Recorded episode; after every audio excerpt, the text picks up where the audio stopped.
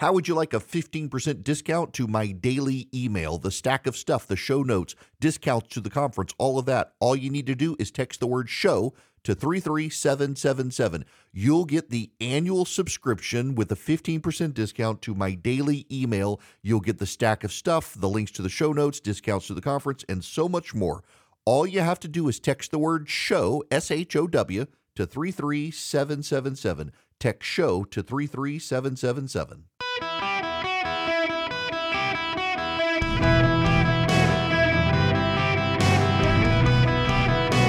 Welcome to the Erick Erickson Show podcast, hour two.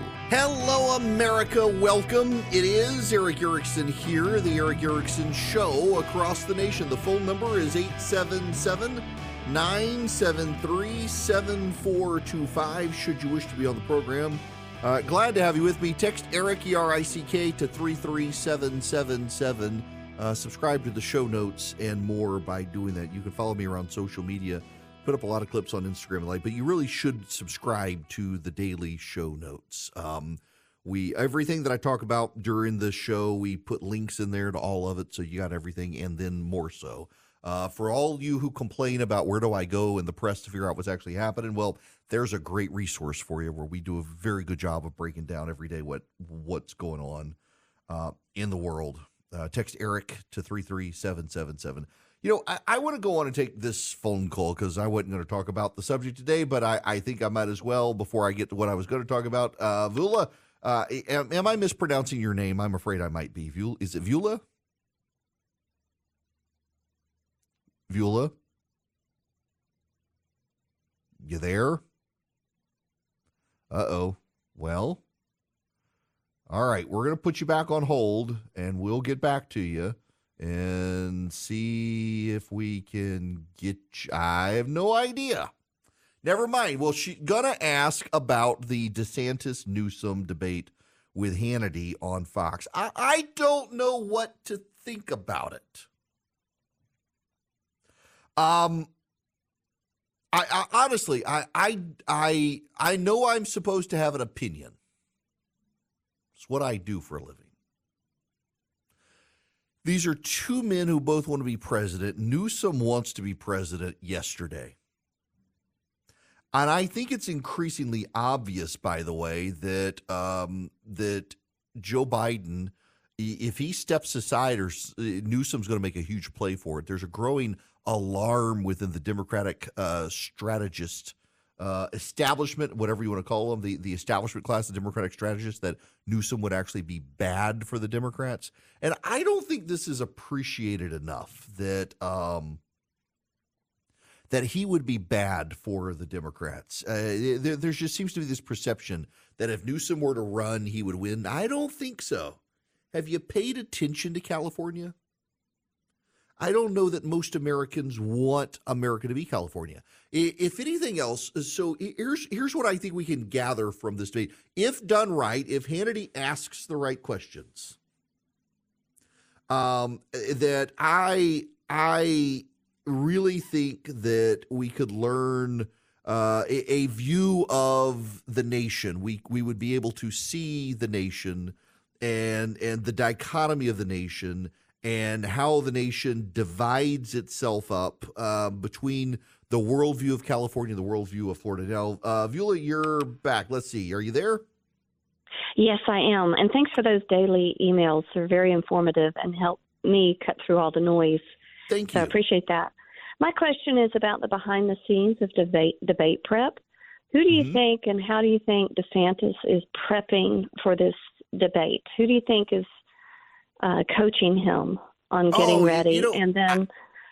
I, I don't know that I really... know who is is is prepping him, but yeah, you, you essentially you, you kind of know you know who Sean Hannity is. Uh, you know the sorts of questions he's going to ask, and you know the areas you want to hit. So he's got somebody who's jousting with him, I suspect, and, and Newsom doing the same with someone.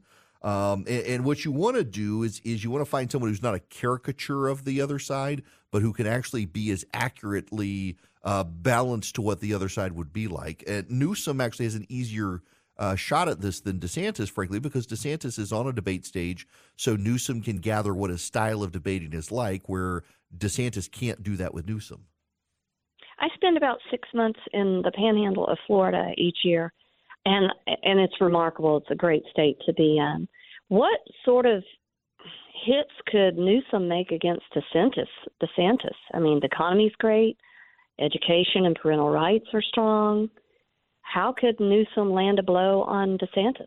Great question. I I honestly think it is um, the, the way he would target it is is on the social issues, like for example, uh, alleging how how Florida bullied Disney. He'll he'll make that allegation.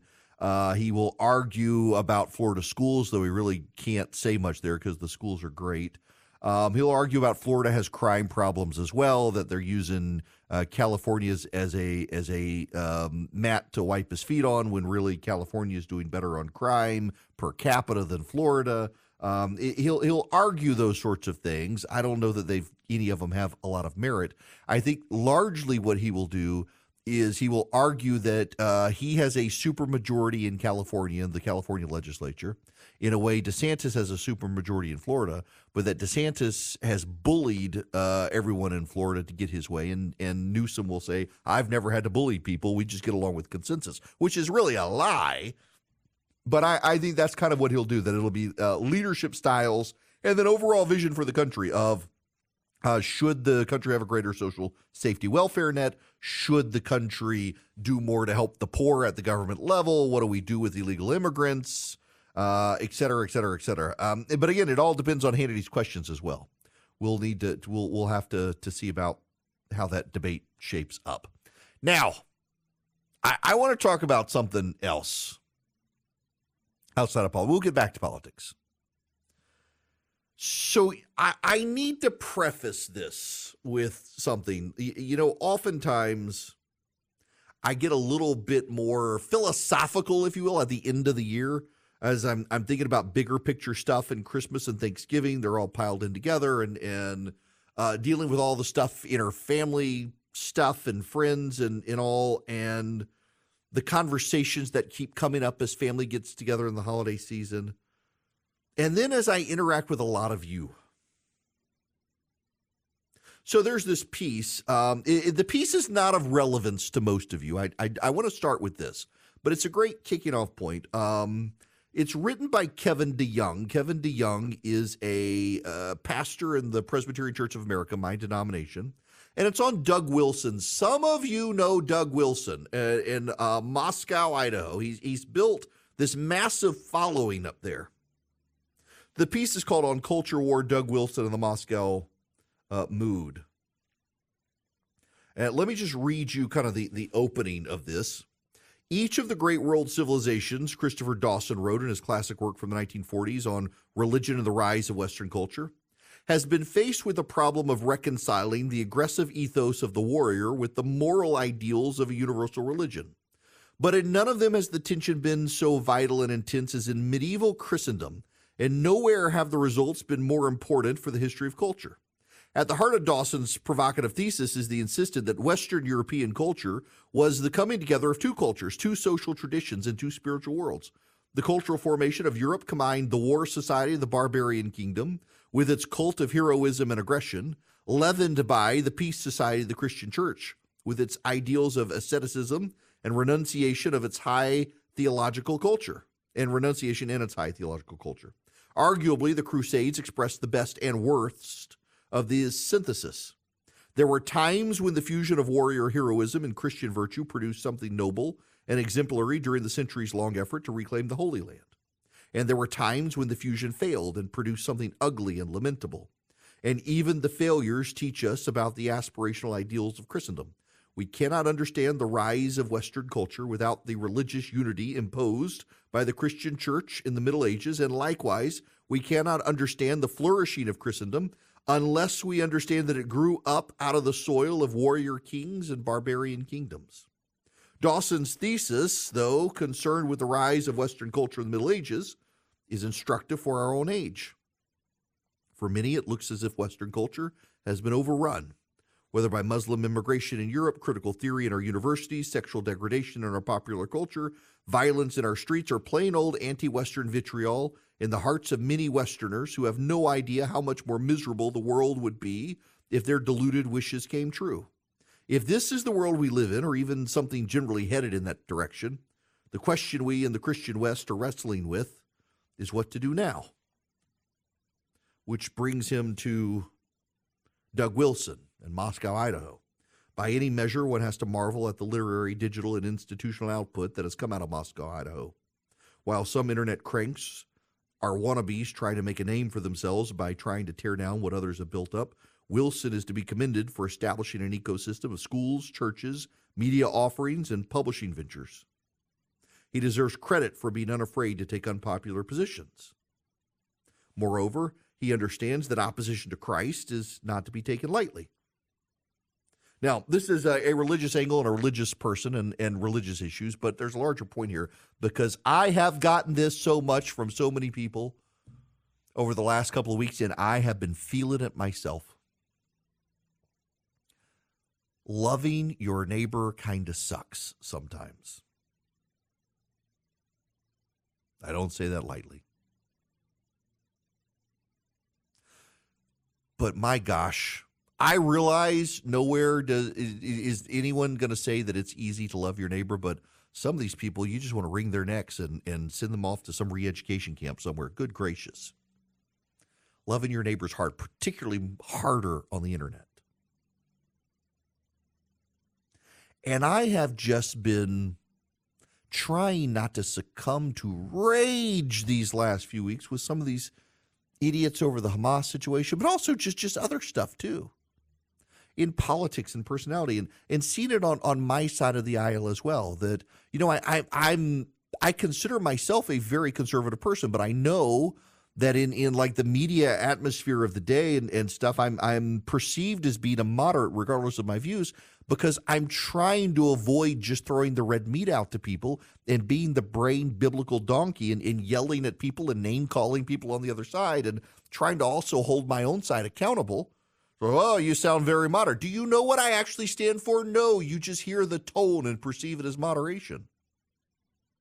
But I, am listening to, to people on my own side, some people in talk radio and, and, and reading people on the internet who are kind of like like screw this whole love your neighbor thing. We need to fight them like they fight us. We need to treat them like they treat us. And I am so tempted to succumb to it. And I got to ask myself, do I really believe my values? Because if I really do believe what my values are and my principles are and my faith is, I can't do that. And it's this frustrating tension that is wearing me out right now that that I yeah I want to I want to get in the muck too give in to sin. Loving your neighbor sucks sometimes particularly when your neighbor isn't worth loving and yet you have to nobody said it would be easy so I just want to say this. I, I, have been burdened these last couple of weeks and, and really in the last week or so with with a bunch of angry people and they've been coming at me and coming at each other and, and why aren't you fighting this way or that way and i just i gotta remind you guys that I, i'm really convicted that this stuff really does matter beyond our lifetimes and what use is it for me to gain the whole world if I sacrifice my soul. And we don't talk a lot about souls in conservative talk radio. We talk about the raw politics of the day, but I think sometimes you just got to hit the pause button and remind people that that we're dealing in eternity, not temporary. And it's it's fun in the raw meat and in, in, uh, of politics to get in the mud and, and be as nasty to them as they are to us. It makes for compelling entertainment, among other things. But y'all, I, I got to tell you, I maybe it's my age, maybe it's it's it's the the age of my kids, maybe it's dealing with my wife's health or stuff. But I just got to remind myself that this is not easy stuff. Loving your neighbor, it's not easy stuff. It is so much more easier to to behave like everybody around you. But if you take it seriously and if you really believe, then you can't. You you can't behave like the world. You can't behave like everybody else. You got to love your neighbor. You don't have to like them, but you got to love them. And you got to try not to be mad about everything. And it's so easy to be mad about everything. The whole world wants to spin you up with clickbait to be mad about everything. And sometimes you just got to step back and say, I'm not going to get mad about this today. Guys, if you're a small, mid sized business, you're struggling with HR issues, you have employees not showing up, or you got to do a termination, you need onboarding of employees, maybe there's a sexual harassment complaint. You want an HR manager. You don't want to be the bad guy with your employees. Bambee can play the role of HR for you. $99 a month, available by phone, email, real time chat. They do onboardings, terminations. They help your team members get to peak performance, and your business stays compliant with changing HR regulations, regardless of which state. They're great. Now, they're US based. They you got somebody to talk to who's dedicated to your team. They give you access to HR expertise and they add personal touches. So even though they're outsourced by your company, they really feel like they're a part of your team. That matters. Go to Bambee.com right now, type in Erick Erickson under podcast. When you sign up, it'll help my show. Bambee.com, B A M B E E.com, Bambee.com, Erick Erickson in the podcast tab. Hello there. Welcome. It is Erick Erickson here. The phone number 877-973-7425 if you want to be on the program. Y'all, our Secretary of Education at the Biden level is an idiot. Uh, now we've known this the whole time. Let's just be honest here. Everybody's kind of known he's not the smartest uh, not the sharpest knife in the kitchen drawer, let's just say. But have y'all heard this is hilarious? Miguel Cardona, listen to this. You know, we're going to set up follow up calls with every governor we met with to make sure we're available. Um, as uh, I think it was President Reagan said, we're from the government. We're here to help. Um, there's there are resources there, there's technical assistance there, and there's a playbook that could support the work you're doing. Count on us as a partner in this. Our students are waiting. Thank you. I kind of think, given the pause there, he he kind of realized after he said it, oh, probably not the best quote. Um, Ronald Reagan said it was the, the the scariest words in the English language, or, or the the however many words it was, um, most frightening words in the English language. I'm from the government and I'm here to help. Ronald Reagan did not mean that as a good thing. He meant it as a very bad thing. And the idiot Secretary of Education left off the most important context of the quote. To try just unbelievable that I, I, I you, you listen to something like this you're like these people are incompetent.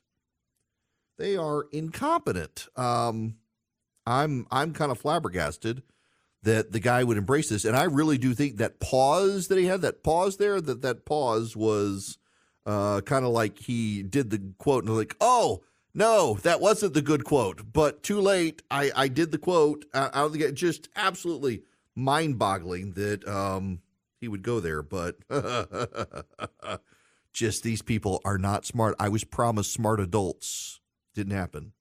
Now, I want to promise you a great computer experience if you go to Vision Computers, visioncomputer.com or 404 Compute. Call them at 404 Compute. Let them build your PC for you laptop, desktop, they can build it for you and then they can service it for you. So when I say service, I mean like like whole support. You have a question about how to do something. You're not sure how to connect your printer or how to get your email set up, or you just have a question Can my computer do X, Y, and Z? Faster than a Google search, you can call Vision Computer and they will answer the question for you. And if you have a problem, say your email's not working or your printer's malfunctioning or something, Vision can work with that. They can remote in in many cases and fix your computer. So think about this. Think about this. You go to the big box store, you buy your one size fits all computer. You don't have a relationship with them. You don't know who to call if something goes wrong. With Vision, you have a relationship with them. And so you can call them day or night. They answer the phone, 15 seconds or less. They answer the phone. They save you money. They save you time. VisionComputers.com, 404 Compute. Let Vision build your computer and then be your in house IT department. 404 Compute. Tell them I sent you. Purchase new wiper blades from O'Reilly Auto Parts today and we'll install them for free. See better and drive safer with O'Reilly Auto Parts. Oh, oh, oh, O'Reilly Auto Parts.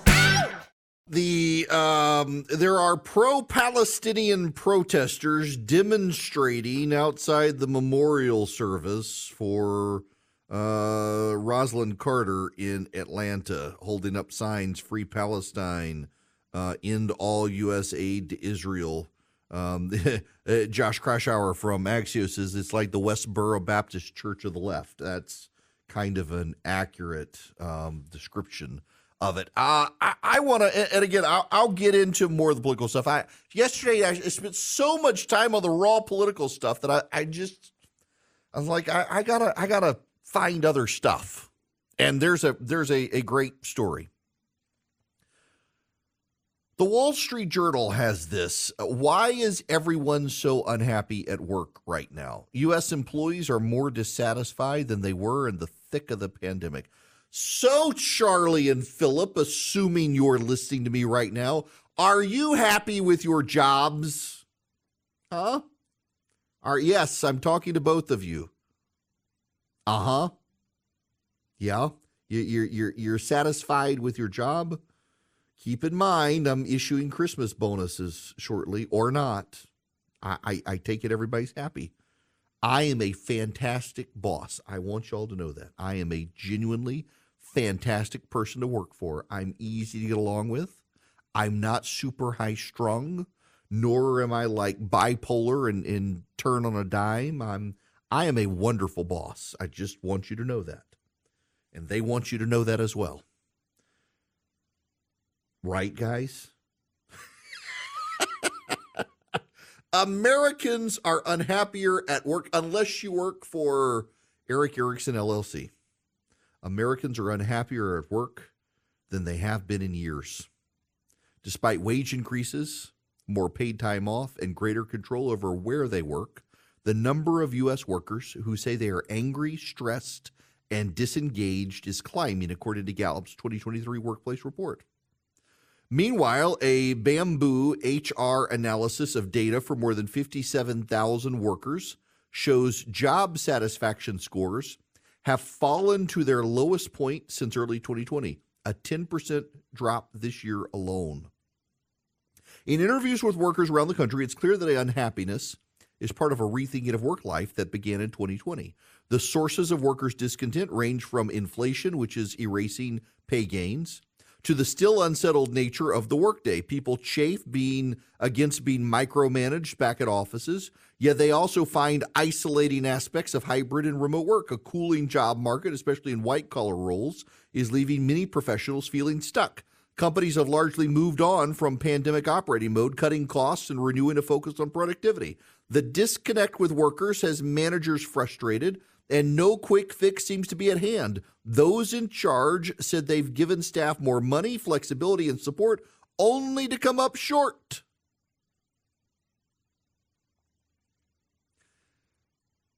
I want to actually eh, talk about this a, little more, and and let, let me let me pull back the curtain a little bit because you you got to know this.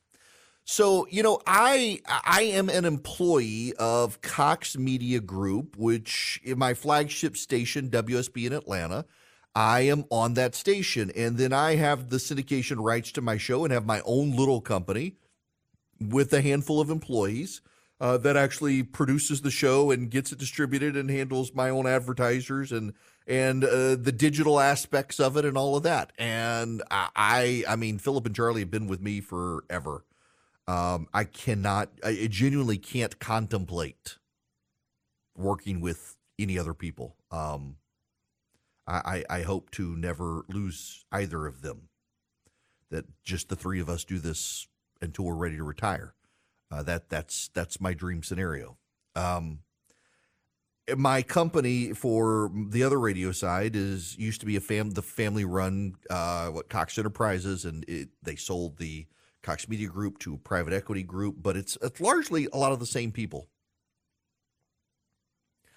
I hear this though, and, and I, I don't intend to or mean to or want to speak out of turn. I, I I hear, and it is perception in many cases, the the colder nature of things. And I, I will say at, at the at the upper level, when your company is owned by another company and you never see those people, it kind of makes you feel more like a cog in a wheel than part of a team. I hear this from a lot of people at a lot of places, though, more than I ever did before COVID.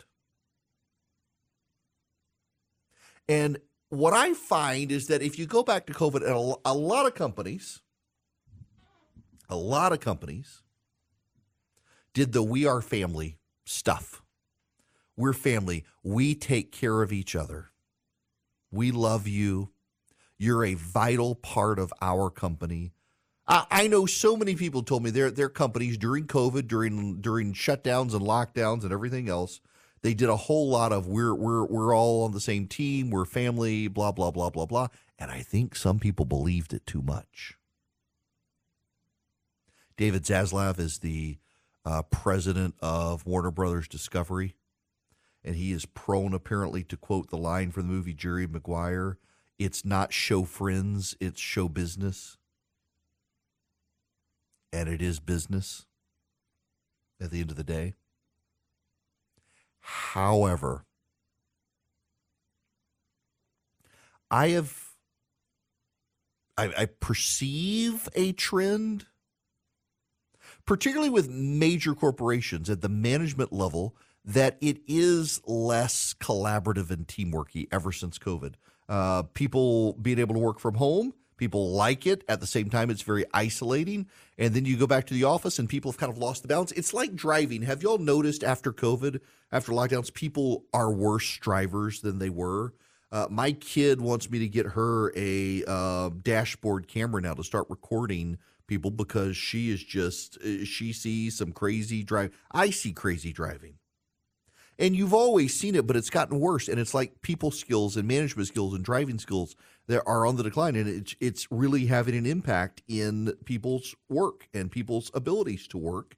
And the way that teamwork no longer seems to be teamwork, it seems to be on you that the we are all family nonsense ended when people went back to the office and now it's it's you are a cog in a wheel and you don't really feel connected to the overall company or the goals of the company. You just got a job to do and there's nothing nothing to it. It's not fulfilling. Now work should never be the total fulfillment of your life. The generation z kids are learning this the most. Generation z kids thought that they could take their whole self to work and that they were supposed to be that was going to be their new family and they were going to pour their whole life and time and effort and energy into it and work all the time and it would be totally fulfilling to them and it's not. It's where you earn your money so that you can then use that money to enjoy life. However people do want to feel a part of it. Back to this wall street journal story. The experience of workers like lindsay leesman suggests how expectations have shifted after a few years ago. Leesman is 38 years old. She soured on a philanthropy job after having to return to the office two days a week. Pre pandemic, she would have been happy working three days a week at home. It would have been a dream come true. Still, her team's in office requirements seemed like going backwards and made her feel like her professionalism and work quality were in doubt. Instead of collaborating more, she and others rarely left their desks, except for meetings or lunch. Negative feelings followed her home on her hour long commute, leaving her short tempered with her kids. You try to keep work and home separate, but that sort of stuff is just impacting your mental health so much. The disconnect has business leaders struggling for answers, says Steve Scholl, chief executive of Alight Solutions, a technology company. Many of the Fortune 100 companies on Alight's client list boosted spending on employee benefits, such as mental health, child care, and well being bonuses by 20% but it hasn't translated into happier employees. So, you know what I think it is? Is after people returned to the office, people stopped hanging out. You used to have like work colleagues who you were still friendly with. You would pass by their desk. You'd have a you'd have conversations. You'd enjoy each other's company for a few minutes as you went back to your desk. Well, that is happening less and less. People feel more and more to be cogs in the wheel of some Fortune 500 company's um, business model. They don't actually feel valued. Uh, they don't see their managers. Their managers don't hang out. Their managers are not team players. Their managers told them during COVID, we're all in this together and we're family. And afterwards, they're like, who are you? What's your name again? Aren't you supposed to be at your desk banging away at a keyboard? People lost their personal people skills. People lost their personal people connections. People lost something during COVID. And it's it's translated into this. Y'all, I, I can't explain to you how bad it actually is long term for you if you have chosen to not be in your office at all. There are some companies that still allow their workers to be remote. I'm going to tell you what's going to happen to them. The people who are not seen are the ones who are going to get laid off first. When layoffs come and cuts come, it's the people who never show up at the office who are going to be the ones who are cut first. Why? Because they are presumed to be expendable because they're not there.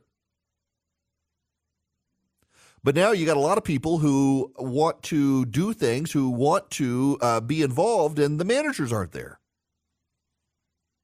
And you got when the managers are there, it's like they they forgot who worked for them, and they don't engage, they don't interact, they're they're in a bubble, all by themselves. It makes it a more miserable workplace. On my side of my company, everybody I, we got an office now, but uh, Charlie works out of his house. Phillips had a kid; he works out of his house. Uh, David, the the CFO, he comes into work every once in a while. I'm here every day. And I can tell you, it's I, I sometimes find it very ridiculous. Here I am in this big office space, and I'm alone. There's nobody to hang out with, nobody to interact with, nobody to just chat, nobody to to to have a conversation with where you get some inspiration. I, I feel more isolated now than I did during COVID. I think a lot of people feel that way, and it has directly impacted people's feelings for their office. If I could give employers, the bosses, if I give you one piece of advice, it's be seen in the office and engage the employees not as employees, but as human beings. They're not cogs in a wheel, they're part of your team. Make them feel like it. And if I could give employees, the, the, the worker bees, a piece of advice, it's stop working remote, go back to the office, show up and be part of the team engage with a smile in the office and start putting the pieces back together. A hundred years from now, books are going to be written about this pandemic, and it won't be like the Spanish flu pandemic of the early 1900s. It won't be a, a, a horror film of disaster and death followed by World War. It'll be a book about how people lost the ability to connect and interrelate. They lost their interpersonal skills and how they struggled to get them back. And the sooner you force yourself to re engage in an office setting, employers to employees and employees to employers, as people who are on a team working together for some cause, the better off you're all going to be. At this point, it's not about giving more money, it's about giving more meaning. And not enough workers are getting it, and not enough employers are giving it. And that's going to have to change to turn this around in the office place. Except for Charlie and Philip. I mean, they don't need any meaning in life. Their world is supposed to revolve around me. They never even texted back, people. I want you to they never even replied to me. Ah, they may not even be at work and I don't even know it because they work remotely. That's the other problem. Now, I got to move on to Patriot Mobile and tell you about their first class cell phone service. You can move to them you grow their profits, they grow their giving to the conservative movement. It is a one-two punch to grow the right. What you do is you go to patriotmobile.com slash Erick or you call them at 972 Patriot and tell them I sent you. You get free activation with my name. You roll your cell phone service over to them. You get guaranteed great service using the same cell towers you are already using. And then, as they grow their profits, they grow their giving to the conservative causes you care about. Second Amendment, pro life movement, conservative parents running for office. You can even take your existing cell phone number to them, existing cell phone number. You take it to them, or you get a brand new phone number from them. If you have an unlocked phone, you can take that to them. And you you don't miss a beat. You get guaranteed great service. If you don't believe me, go to patriotmobile.com slash Erick. Put in your address. They'll zoom straight to your house so you can see how good the 5G, the data, the voice is. It's patriotmobile.com slash Erick or call them 972 Patriot. If you call them at 972 Patriot, tell them I'm the one who sent you and they give you free activation with my name. Those clowns weren't responding to me. My employees were not responding to me because they were on Twitter dragging me with my former friend Joe Cunningham while I was talking about all the great things I allow them to do, like work from home and give them Christmas bonuses, which it's not too late to yank those back. My gosh, the people I work for. You would think that I, like the namesake of the company, I should not have paid that insurance premium today. If I drop dead, my employees get a lot of money. Y'all be suspicious for me. I paid that insurance premium today. I should have canceled the policy. Y'all, in all honesty, I am I am really blessed to, to work with with Charlie and Philip. I uh, and Candace as well, and Jim and, and David. I I get up every day and I'm just I I get to work with people who I consider to be good friends and uh, I, I don't get to hang out with Charlie enough anymore. My wife and I insisted we needed to marry him off to keep him around, and now we never see him. Um, but gosh, I really wouldn't want to work with other people. It it's it's a lot of fun to show up at the office and do this show every day. But I just you know it, it's so it, this post COVID stuff is so isolating too it's part of the problem everybody's dealing with right now is is how do you re-engage society after locking yourselves up for so long in some places even worse when we come back actually the next pandemic is already starting to break out believe it or not I know, just in time for next year's election. Some of you are thinking about, it, except it's not really that. Uh, in China, and it's now spreading across Asia into Europe. It's going to get here as well. There is a mass outbreak of childhood pneumonia. And the scientists globally are all saying this is not some new pneumonia. It's not a um, it's not a mutation. It's just regular old pneumonia. The problem is that everybody went through lockdown and nobody built up their immunity, and so people are getting it, and they shouldn't be getting it. But because of stupid lockdowns that lasted for so long. People are. Now we'll actually get it's, it's I mean, big heads up, big heads up to all of you. This is coming. Uh, it, it is it is breaking out all over Europe now. People who've gone to China are bringing it back, and it's mostly affecting kids now instead of adults. And it's it's it's survivable.